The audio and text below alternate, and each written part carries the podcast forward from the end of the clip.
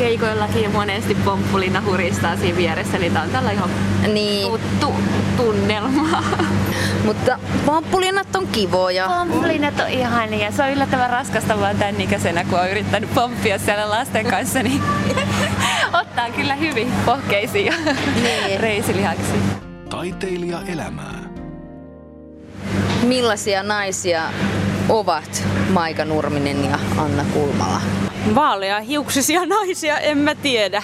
Me ollaan tämmöisiä tavallisia suomalaisia naisia sanoisinko, mutta ehkä hieman epätavallisessa ammatissa sitten kuitenkin, kun ajatellaan, että hyppii karvapuku päällä, niin ei se ole ihan normaalia arkea kauhean monelle, mutta siis joo, ollaan semmoisia iloisia, ehkä vähän lapsekkaampiakin jollain tavalla ollaan. Me ollaan aika sellaisia, vähän sellaisia kapinallisiakin, että, että me, me mennään lapsen asialla ja, ja pyritään vähän hippihenkisesti muuttamaan maailmaa, tuomaan rakkautta lisää ihmisille.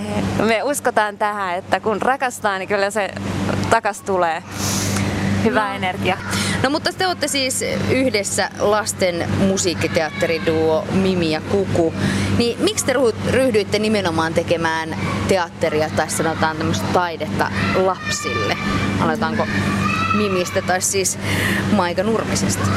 No lapsethan on ihmisistä ihanimpia just kun ne on vielä niin auki. Kaikki on mahdollista. Se just tässä semmoinen filosofinen peruskysymys tässä ihmisenä olemisessa on se justi, että me kasvetaan tähän kaikkeen todellisuuteen. Että lapselle on vielä ihan tavallista, että jos vaikka hyppäät tuonne kattoon ja kävelet pää alaspäin siellä, niin ei siinä mitään kummallista lapselle. Että just se leikki ja se todellisuus, niin se on niin sitä yhtä ja samaa samaa. Ja just se, että mikä kaikki voisi olla mahdollista, jos lapset sais päättää. Maailma voisi olla ihan erilainen. Joo, ne on aika, ne on aika tärkeä tosiaan yleisönä. Mulla ainakin itselläni henkilökohtaisesti niin kuin syttyi oikeastaan tämä ajatus lapsille tekemisestä ihan siinä, kun mä olin aikoina, niin silloin vuosia vuosia sitten, kun mäkin ollaan tehty tätä kum, kumminkin jo kymmenen vuotta melkein, niin mä olin muumimaailmassa ja siellä oli noitana. Ja siinä sai olla sille vuorovaikutuksessa niiden lasten ja niiden kanssa ja se oli tosi hauskaa, kun se oli sellaista osallistavaa, että ne pystyy ottaa siihen koko ajan mukaan. Ja se oli jotenkin tosi, tosi niin kuin avaava kokemus. Mä tykkäsin kauheasti siitä ja sitten me ruvettiin tekemään yhdessä tätä niin kuin nimenomaan osallistavaa lastenteatteria ja musiikkiteatteria nimenomaan, koska Maikalla on toi musiikki, niin se on, se on ihan mieletön maailma. Se vei niin kuin ihan mukana. Se vaimasi. Miten te sitten tapasitte tai tavallaan löysitte tämän Mimi ja Kukun?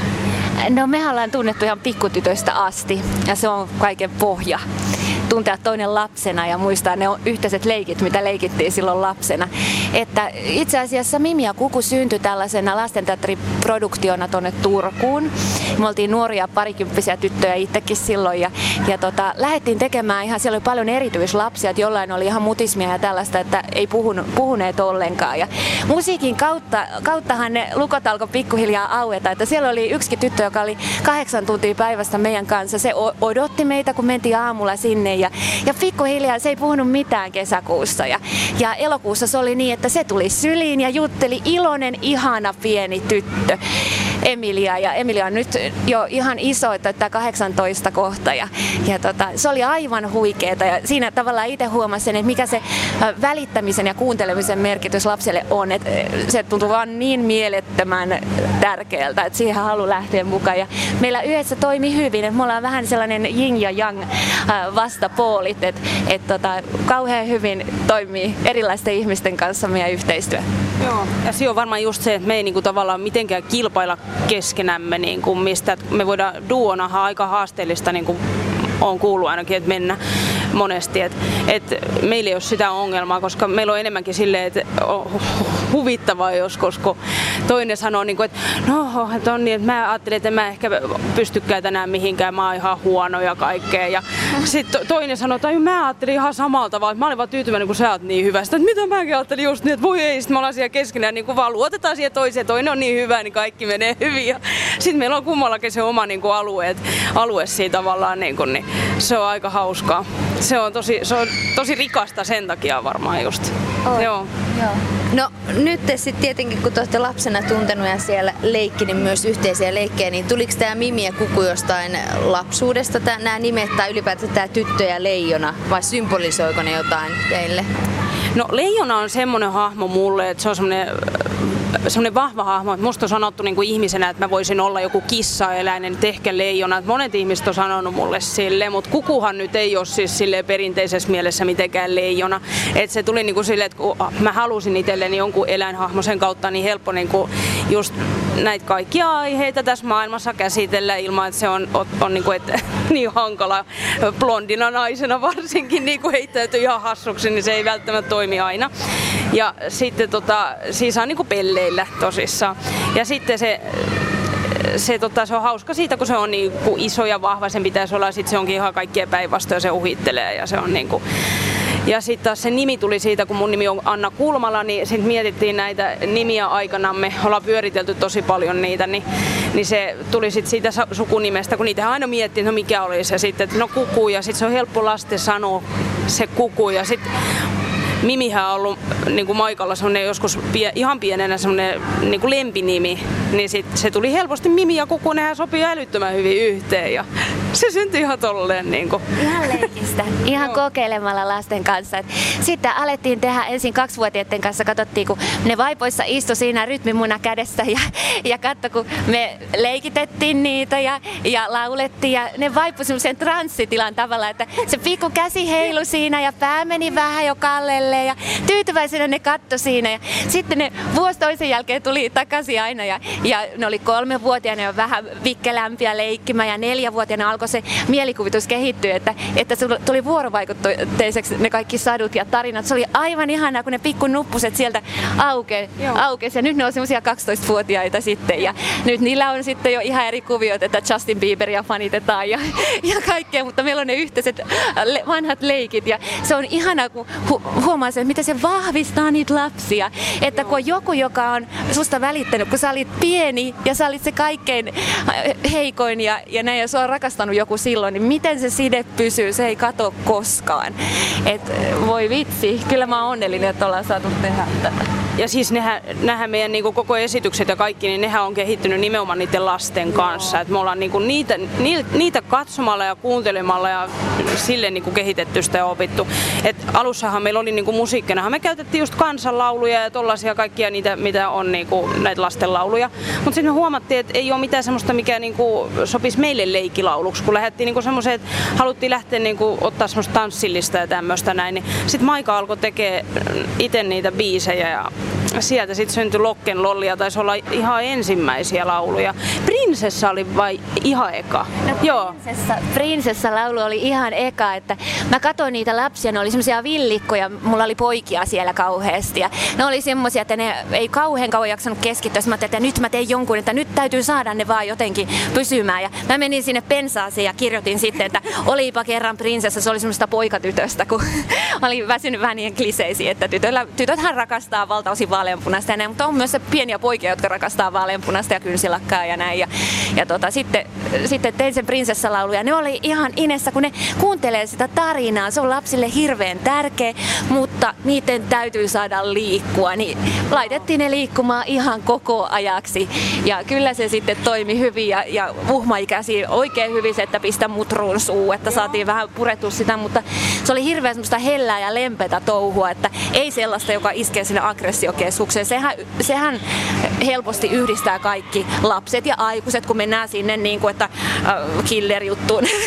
että, mutta niin kuin, tod- riehutaan, riehutaan, mutta siihen voi, se voi tehdä niin eri tavalla että voidaan käsitellä niitä tunteita ja saa riehuakki, mutta niin, että se pysyy handussa, kun sä oot siinä tavallaan ohjaajana, niin, niin että se on turvallista se meininki, niin sitä me pyritään meidän esityksissäkin tekemään. Meillä on hirviöitä kyllä, mutta sitten on myös keijoja ja vaaleanpunaisia poneja ja kaikki menee täydestä ihan pojille ja tytöille.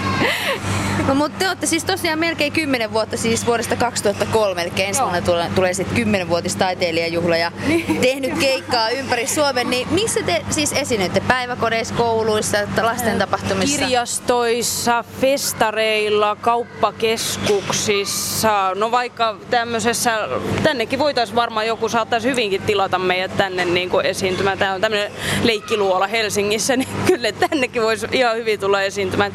Ne on tosi monimuotoisia ne, mitä, missä esiinnytään. On, on isoja, isoja estradeja ja sitten on hyvin, hyvin pieniä. Eli esimerkiksi, että jossain kauppakeskuksessa voi olla, tai Ikeassa, mutta jossain tämmöisessä siellä ruokalan nurkkauksessa, ravintolan nurkkauksessa esiintymässä.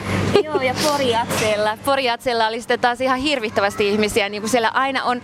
Ja hauskin, yksi hauskimmista paikoista oli toi Saima Open Air. Siellä oli ollut skorp, skorpparit esiintymässä just ennen ja, ja se oli ollut ihan täynnä. Ja, ja just se, niin että siellä on vielä vähän semmoinen äh, alkoholituoksunen äh, tämä ilma ja näin. Ja sitten täytyy vaan luoda niille lapsille semmoinen turvallinen satumaailma ja nyt me leikitään tässä. Ja, ja huolimatta niistä aikuisista, jotka on vähän puolkunnassa siinä meidän leikin reunoilla, niin tota, aivan ihania ja tosi haasteellisiakin paikkoja. Niin on, joo. Et ja sitten yksi, mikä tulee mieleen, niin varmaan yksi aika haasteellisimmista paikoista oli tämä Helsingin jouluavaus, Aleksanterin se jou, kadun jouluavaus, kun siinähän oli siellä tuomiokirkon portailla ja siellä onkin hauska tanssahdella, kun se oli aivan jähässä se, ne portaat ja pyöritä ympäri ja tanssita ja ihmisiä on se 10 000 siellä, mitä siellä on yleensä sitä porukkaa et, ja sitten yrität saada ne kaikki mukaan ja leikkimään. Ne onneksi leikki hyvin, kun oli niin kylmä ilma. Taiteilija elämää. Maika Nurminen ja Anna Kulmala. Teidän esitykset sisältää, niin kuin olette tuossa sanonut, musiikkia, laulua, leikkiä, Joo. tanssimista. Niin koetteko, että just tämä musiikki ja sillä tavalla liikuttaminen on erityisen mielenkiintoisin juttu niille lapsille. Se on hirveän tarpeellista, kun siinä on se rytmi. Se, se yhdistää ne lapset heti, koska maailma on niin ihmeellinen ja uusi niille, että ihan uusi tila, mihin ne tulee, niin ne katsoo, että mitä, miten korkeata miten isotaan. Niille tulee semmoinen kauhea palo, että mä haluan lähteä juoksemaan tätä, ottaa tätä tilaa haltuun. Niin sun pitää oikeasti äh, vangita isolla energialla ja se musiikki on sellainen, joka iskee sinne tunteisiin ja yhdistää, niin kyllä se on ihan A ja O esityksessä. Mistä te haette sit inspiraatiota näihin teidän biiseihin ja sanotuksiin? No Maika, Maika varmaan voi vastata siitä ehkä enemmän, mutta et ehkä ihan tästä ympäröivästä maailmasta haetaan niin kuin muuten niihin esityksiin kaikki inspiraatio ja muuta, mitä itselle tapahtuu. Ja lasten suusta äh, esimerkiksi on tullut lokkenlollia, että lapset lauloi sitä. Me oltiin jossain laivalla, kun me oltiin ja kuunneltiin naapuripöydän lapset laulo siinä vaan, että lokkenlollia, lokkenlollia, lokkenlollia. Ja sitten meni kaksi päivää, niin Maika toi mulle tämmöisen, että lokkenlollia biisin sinne ja se on ollut siis kaikkein suosituimpia niistä. Joo. Joo, kyllähän se näin, että ympäröivästä maailmasta, mutta myös niin kuin mulla on aika paljon myös mielikuvitusmaailmasta, koska satu on niin tärkeä elementti lapselle, että tavallaan pystytään niitä tunteita käsittelemään vaikeitakin asioita, koska lapsen maailma on aika hurja, koska hän ei vielä pysty kielellistämään asioita eikä yhdistelemään kokemuksia. Niin sitten se on tosi tärkeää antaa satumaailmasta niitä esimerkkejä ja sen takia mielikuvituksesta myös lauluja teen et, ja aika paljon käytän satuhahmoja ja näitä, koska se vaikeat aiheet on helpompia käsitellä. Ja lapset tulee monesti niin kuin joskus keikankin jälkeen sanomaan, että voi olla ihan sellaista, että alkoholismia kotona ja tällaista näin, mutta, mutta kun niistä asioista pystyy sitten puhumaan sitä kautta, että Pasili Punkkisellakin on usein raskas aamu viikonloppuisin ja hän makaa sohvalla ja haisee pahalta ja silloin kannattaa pysyä kaukana. Ja, ja niin kuin, että isilläkin oli vähän huono aamu eilen, mutta hän päätti sitten mennä ulos leikkimään. Ja, ja niin kuin, niin, näin. Niin, tosiaan teillä ei siis ole ihan mitään semmoisia niin perusrallatuksia, vaan käsittelette esityksissänne tämmöisiä aika niin kuin, tärkeitä ja painaviakin ja ehkä pelottaviakin asioita lapsille, niin kuin tosiaan kiusaamista, suvaitsevaisuutta ja sitten kestävää kehitystä. Niin kuinka tärkeäksi te koette, että myös tämmöisessä lapsille suunnatussa taiteessa pitää olla oikeasti jotakin sanomaa ja jotakin, jotain isoja asioita, mitä voidaan purkaa sen kautta? No mun mielestä se on niinku, sen kyllä se täytyy ollakin, niin että mä en koki sitten sitä mitenkään mielekkääksi, että mentäis vaan ja hypittäisi ja laulettaisiin ja pidettäisiin vaan hauskaa, että kyllä siinä täytyy olla joku, joku syykin. Et totta kai meillä on niin kuin suurin syy ehkä on myös se, että me halutaan voimannuttaa niitä lapsia, että ne saa semmoisen tosi hyvän kokemuksen siitä, kun ne on kaikki siinä esityksissä sankareita.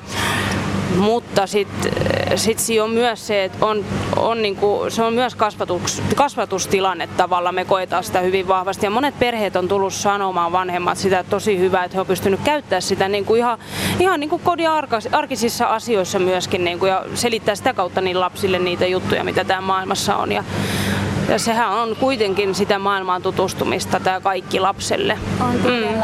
Ja ne tunnetaidot on tosiaan, niin, että kun monesti huomaa, että ne on aikuisillakin vähän hakusessa. Että just kun aika on semmoinen tosi suorituskeskeinen ja haetaan sitä ihmisen arvoa sen kautta, että mitä, missä saat hyvä ja, ja työn kautta. Ja myös lapsilla mitataan kauheasti juttuja.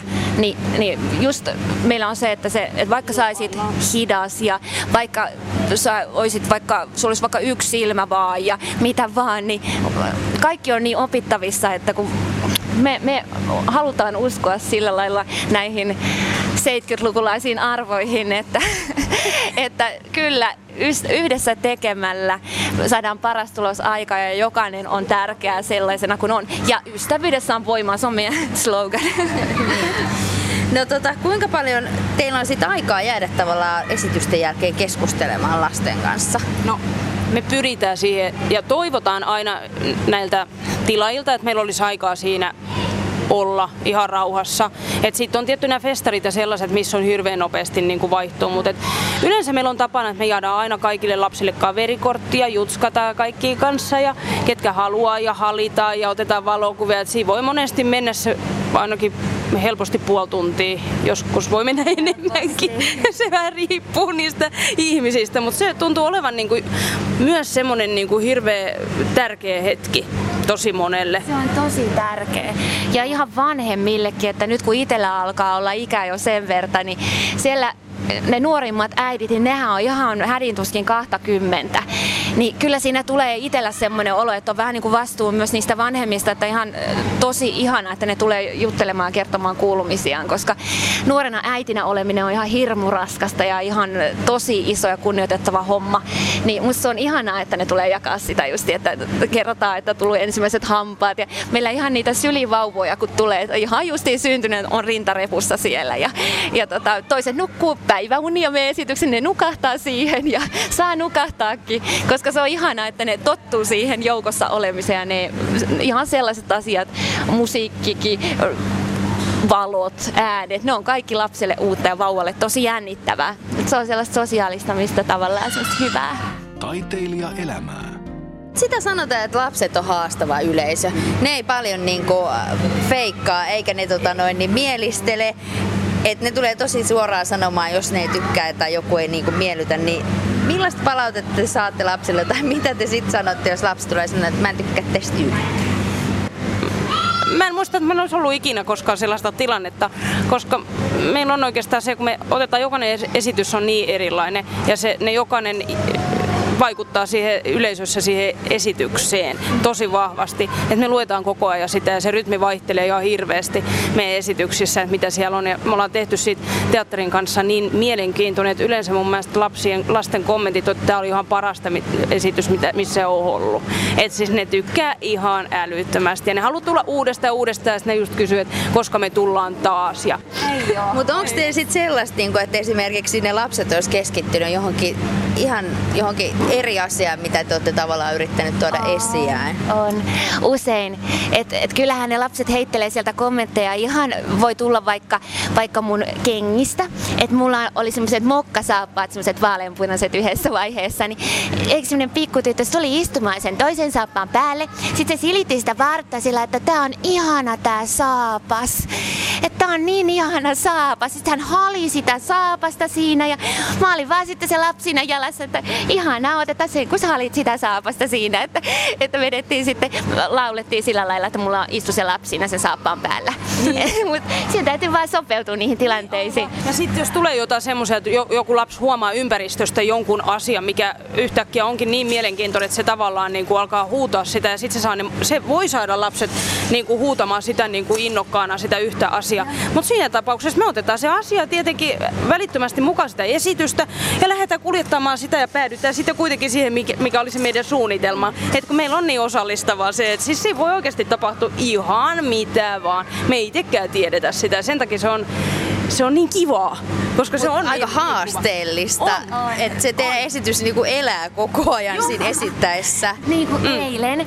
Kuku käveli siellä esityksessä ja piti tulla ihan tavallinen esitys, mutta sitten yksi lapsi huu, huusi siinä, että kato Kuku, unihiekka keko. No, eikö se Kuku sitten törmännyt siihen unihiekka keko ja nukahti siihen lattialle.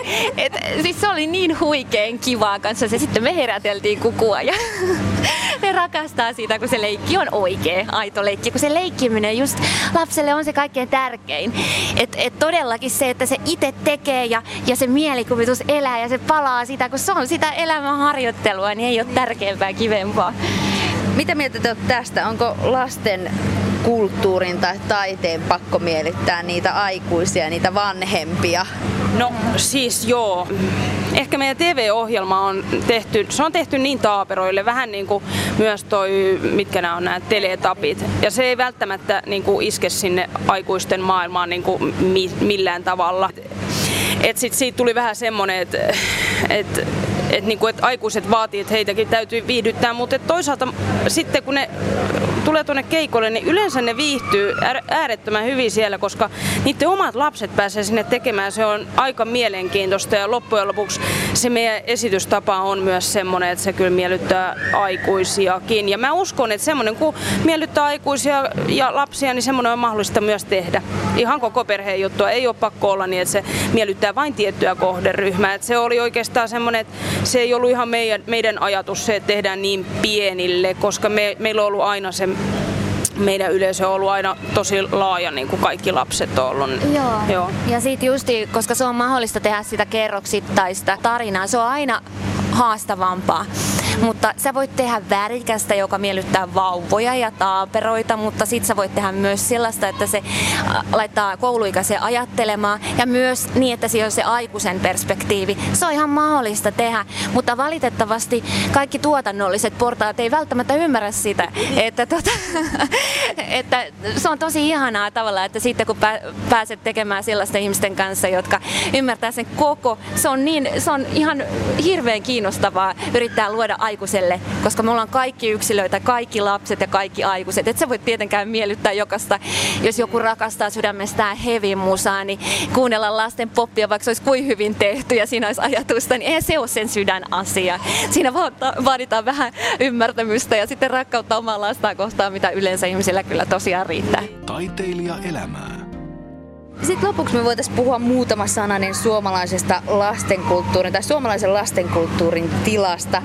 Niin mitä mieltä te olette tällä hetkellä? Onko lapsille tänä päivänä tarpeeksi kulttuuria ja taidetta? Maika Nurminen ja Anna Kulmala on. Lapsille tehdään tosi paljon. Äh, ehkä hieman enemmän voisi tehdä vielä ihan lapslähtöstä, että mä arvostan semmoisia tekijöitä, jotka oikeasti perehtyy lapsiin, jotka on kasvattajia ehkä lähtökohtaisesti ja näin. Ja totta kai arvostan kaikkia taiteilijoita, että se on vaativaa työtä. Sitten se lapsilähtöisyys, mitä se tarkoittaa, niin se ei tarkoita sitä, että, että hypitä ja pompita ja riehutaan, vaan se tarkoittaa sitä, että mikä on niin kuin hyväksi myöskin sille lapselle ja sen kehityskaarelle kulloisessakin vaiheessa kanssa. Mm. Mm. Aivan. Että, että tavallaan sä esiintyjänä myös ymmärrät sen oman vastuus, että on varmaan kiva laulaa esimerkiksi niin kuin jotkut laulaa, että syö pizzaa joka päivä ja pese hampaat karkkitahnalla. Mutta, ja lapset tykkää sitä, joo joo.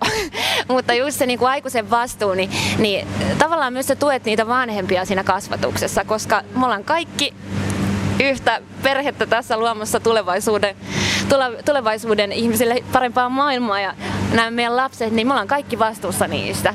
Myös me esiintyjät.